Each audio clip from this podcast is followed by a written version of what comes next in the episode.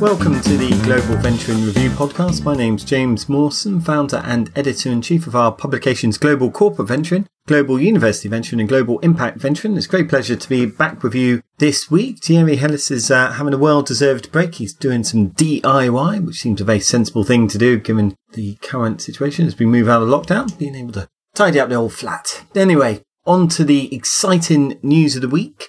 We've seen a couple of things, and one of which is probably summed up with the headline slowly, then suddenly change happens. As there are a lot of straws in the wind currently that indicate change could be accelerating in regards to how capital is allocated and to whom. This past week's online roundtable for the Reinhard Mohn Prize 2020, Fostering Innovation, Unlocking Potential, hosted by the Bertelsmann Foundation, saw luminaries from politics, business, civil society, and science under Chatham House rule discuss which innovation policies and frameworks are now needed to facilitate economic prosperity and societal progress in the future and strengthen our crisis resilience. Underpinning the discussion was new research published by the Bertelsmann Foundation in a report titled World Class Patents in Cutting Edge Technologies The Innovation Power of East Asia, North America, and Europe. Out of the 58 technology areas covered, with the top 10% classed as world class in each field, the US and China in particular are setting a much faster pace in key digital technologies such as artificial intelligence, blockchain, quantum computing, and big data, the report said. The US remains, quote, the patent superpower, end quote. In 50 out of 58 cutting edge technologies, the US holds the largest number of world class patents. It is especially far ahead in health and security, the report found but relative strength is passing to East Asia. 2019, China ranked among the three countries with the largest number of top patents in 42 out of the 58 examined technologies. In 2010, the country hadn't even been able to make the top three at all. But the report said, quote, Innovations also must be aligned with the needs arising in our societies. A modern, ambitious innovation politics should, therefore, aim not only for missions and targets desirable for the economy, but also for society. End quote. The societal impact is starting to cause a so-called techlash against unfettered or permissionless capital going to short-term or incremental innovation. Elizabeth MacBride's article, quote, Why Venture Capital Doesn't Build the Things We Need in MIT's Technology Review said, quote, This largely white, largely male corner of finances backs software companies that grow fast and generate large amounts of money for a shrinking number of Americans companies like Google, Facebook, Uber, and Airbnb. They don't create many jobs for ordinary people, especially compared with the companies or industries they disrupt. End quote. MacBride quotes MIT professor Jonathan Gruber's book, Jump-Starting America, which describes three innovations the US has effectively given away because it didn't have the infrastructure to bring them to market. Synthetic biology, hydrogen power, and ocean exploration, stating, quote, most cases, companies in other countries commercialise research because America's way of investing in ideas hadn't worked. End quote. More broadly, MacBride points to research showing that, quote, if women, minorities, and children from low income families were to invent at the same rate as white men from families with incomes in the top 20%, the rate of innovation in America would quadruple. End quote. But in a dynamic economy, money is starting to shift. Alphabet, parent of internet technology provider Google, yes, this week said it was targeting a goal of improving leadership representation of underrepresented groups within the corporation to 30% by 2025. And, according to Alphabet CEO Sundar Pichai, Google will, quote, post senior leadership roles externally as well as internally and increase our investments in places such as Atlanta, Washington DC, Chicago and London where we already have offices, end quote. Pichai also set up a $175 million commitment that includes 50 million in financing grants for small businesses and 100 million in funding participation targeting black entrepreneurs. This included increasing Alphabet's investment in Plexo Capital, led by former GV partner Lo Toney, and the creation of Google for Startup Accelerators for black founders with a $5 million fund run by Jewel Burke Solomon. And Lo Toney will be uh, speaking at our next GCV Digital Forum 2.0 on the 29th of September. So be worth picking up not just with Lo, but also more broadly this discussion and topic, which will be part of the agenda. Second main story of the week was CVC is as easy as one, two, three in many ways. When asked for the Global Corporate Venture in Agriculture Technology Supplement in March, why there was such a boom in the space, Daria Batuktina, business development manager at Kubota Group, a Japan-based agricultural machinery maker, said, quote, business is not as usual, end quote. Unsurprisingly, therefore, in such times, the focus and interest on corporate venturing only increases, and the final member of agriculture's ABCD quartet has this week joined the ranks. Max Clegg has become head of LDC Innovations, the corporate venture capital unit of agricultural commodities trader Louis Dreyfus Company's downstream division, now run by Thomas Couturier.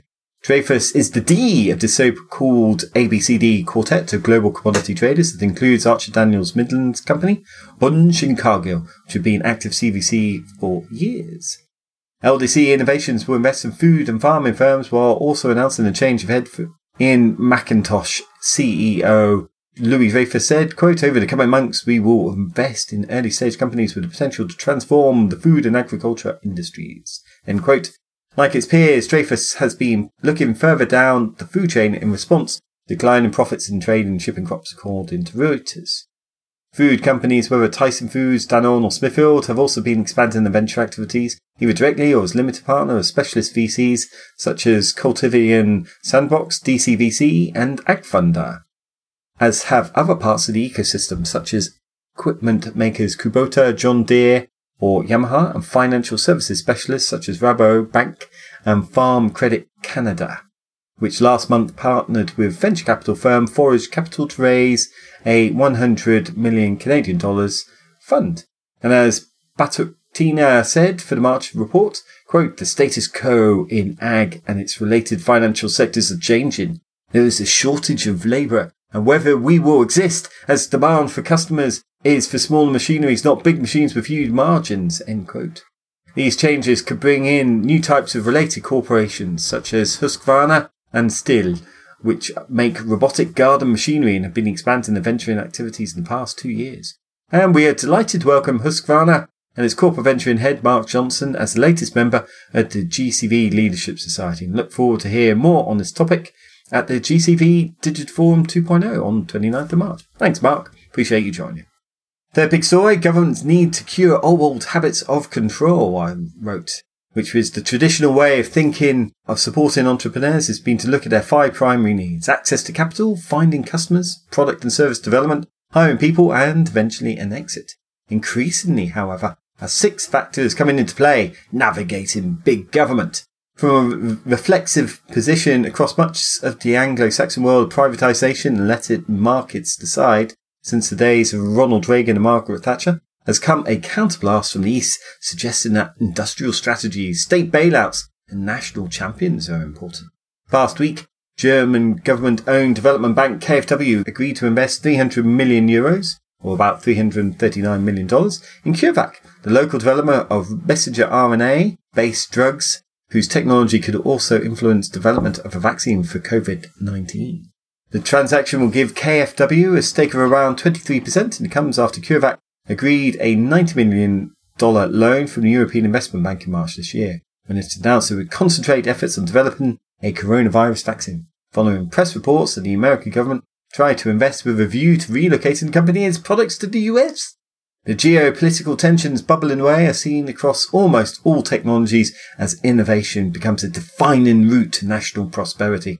Whether this requires state management and direction is another matter. Inclusion of state agencies is a useful part of the mix. CureVac has corporate family and VC backers after spin out from a university two decades ago.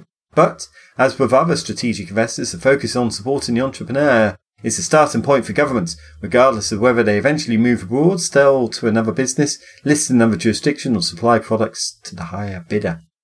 Might be frustrating for companies at the individual level if decisions made that authorities would wish to avoid. But deeper reflection on the causes of the actions almost always reveal an underlying reason that can be better treated rather than a blanket ban. In the same way, corporate ventures have learned to avoid asking for rights of first refusal and other limitations on entrepreneurs. It's good to see government stepping in to impact the great challenges of our time and increasingly join other venture investors in syndicates, if responsibly handled.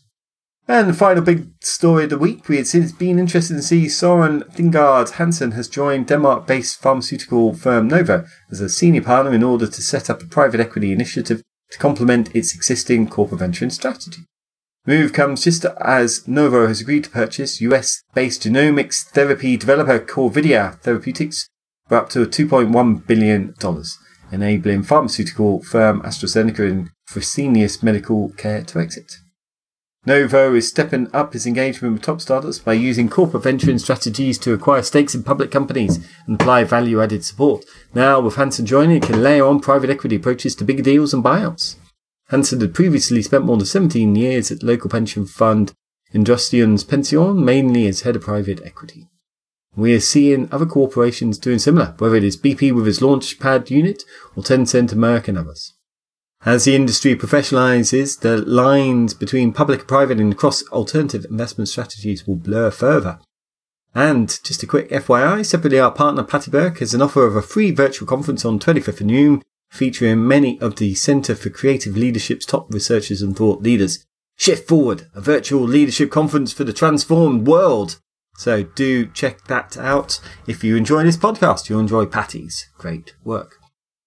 On to the more news in briefs on deals. We've seen DoorDash has raised $400 million in a late stage round, increased its valuation from 13 billion to 16 billion post money. The online food delivery service has now secured a total of 2.5 billion from investors including SoftBank. And Forma has forced its way to $278 million. And the Novartis and Eli Lilly backed cancer and hematologic disease drug developer will go public, having expanded the size of its offering.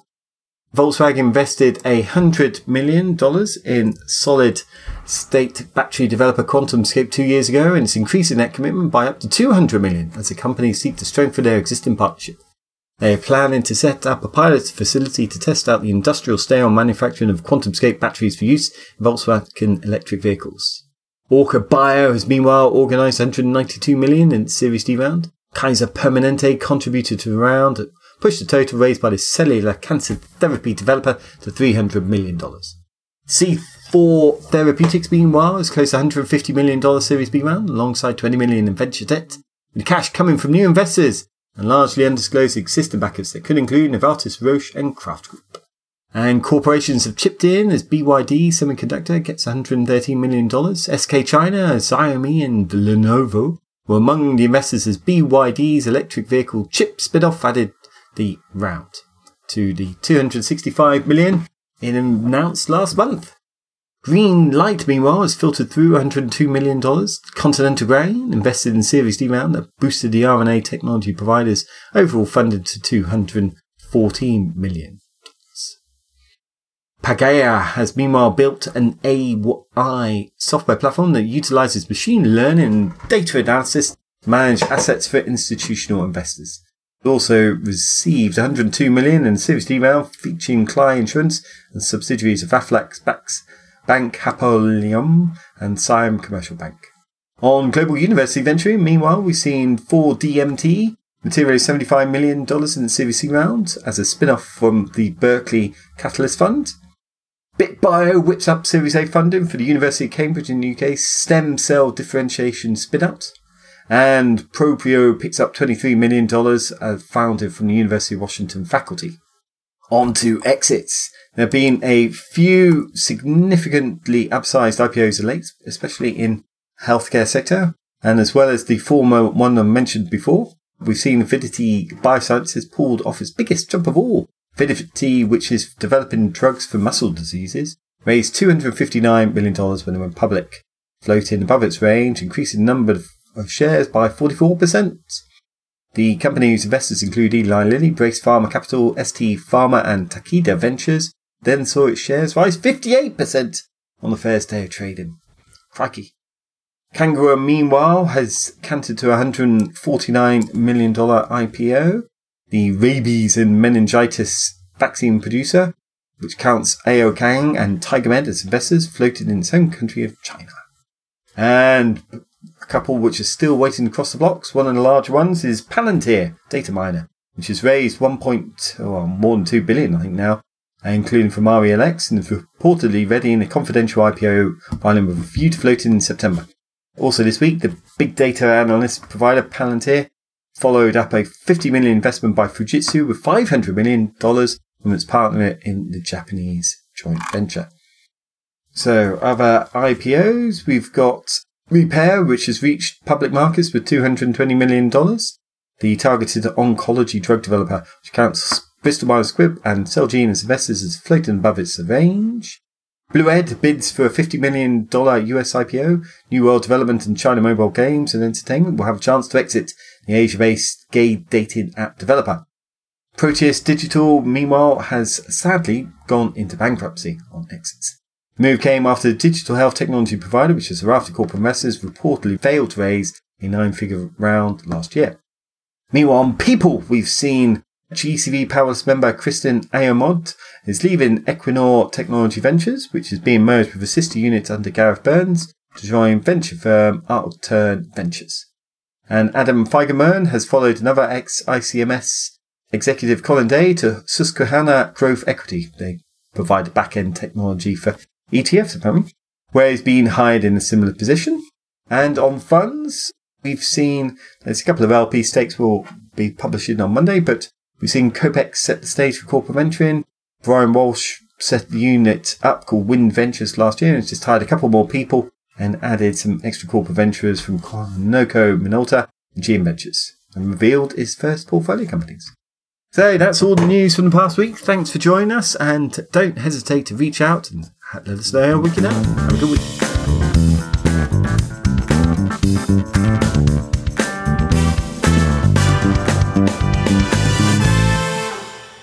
Global Venturing Review was produced by In Ear Production. You can find out more by going to inearproduction.com.